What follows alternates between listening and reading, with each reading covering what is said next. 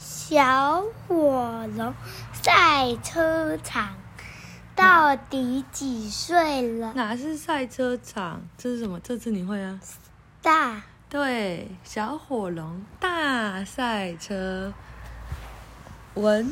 左眼图水脑听者天下出版社。太大声了啦！好，二到底是几岁？昨天讲到哪里？不知道。骑士一个人坐在沙发上说：“呃，你们不想知道圣子说什么吗？”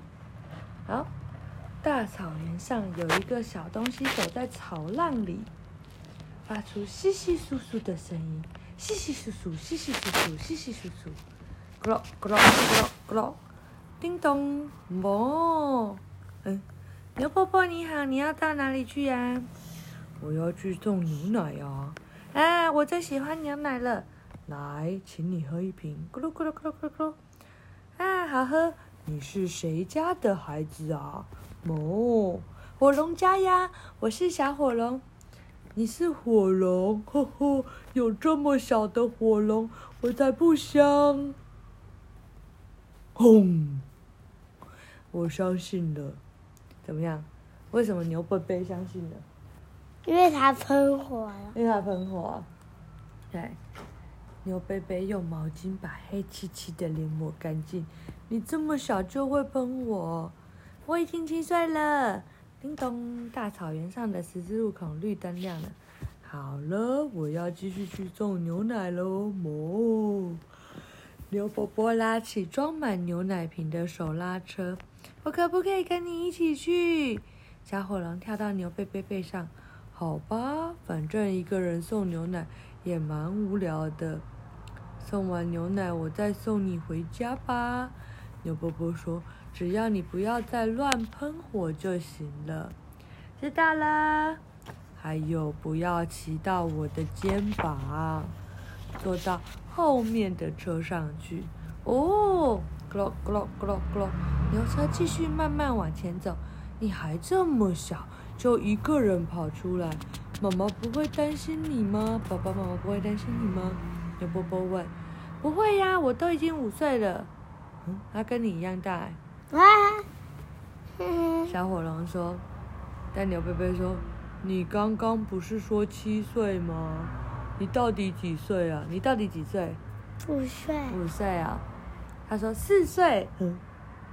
咯咯咯咯咯牛车慢慢的往前走，你为什么自己一个人跑出来玩呢？么？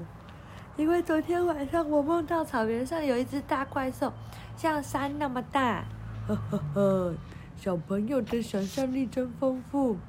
咯咯咯咯，牛车继续走在草原上，呼呼，风在草原上，诶，温柔的吹着。绿草像海浪一样摇曳着，呜呜呜呜呜呜呜呜呜，那是什么声音啊？呜呜呜呜呜呜呜呜呜的声音越来越近。小火龙歪着头往下一看，草丛里趴着一只小狗，好小好小的小狗，呜呜呜呜呜呜呜。小狗一边哭一边抬起头看着小火龙。各位观众，为您现在为您插播一则紧急消息：国王刚刚发布一道圣旨，通知草原上所有的居民，皇家科学院实验室里的实验动物逃跑了，请大家小心。如果看到照片上这只小狗，请马上尖叫一声，通，然后通知皇家警警察骑兵队，绝对不可以喂它，也不可以收养它，也不可以对它笑哦。什么？好的，好的，我马上改正。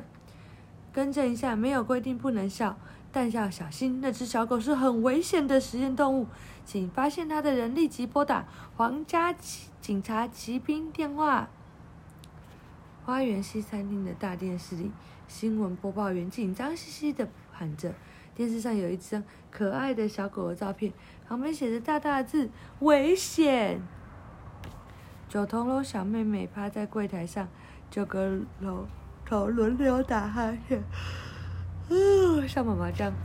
今天客人很少，大家都留在家里等着看大赛车的实况转播。火龙妈妈和爸爸妈妈推开门冲进来。妹妹有没有跑到这里来？九头龙跟九个头轮流点点头，要点九次。奇怪了，到处都找过了，妹妹到底去哪里呀？火龙哥哥急到要快哭了，都是我不好，我没有看好他。妈妈静静走在柜台后面，这位客官，妈妈笑嘻嘻的问：“今天要喝杯拿铁、奶茶还是巧克力呢？”来杯香草茶好了。爸爸在柜台前坐下来。这两个人怎么了？他们一点都不担心他的小孩不见了呢。你们怎么还那么悠哉啊？你们的女儿不见了！火龙哥哥大喊。急也没有用啊！火龙妈妈说。而且妹妹三岁了。我记得我三岁的时候都已经可以出去看骑士决斗了。他到底几岁啊？对，但他到底几岁？不知道。不知道是三岁还是几岁？你看，嗯，可以吃奶嘴去决斗嘞。哎，那我们去找老巫婆奶奶，请她用水晶球看看妹妹在哪里。我看他今天可能没空哦。妈妈指了指电视上的电视机，你去把门关起来吧。嗯。电视上的大嘴鸟主持人兴奋地播报着：“各位观众。”欢迎收看我们今天为您带来的现场实况转播。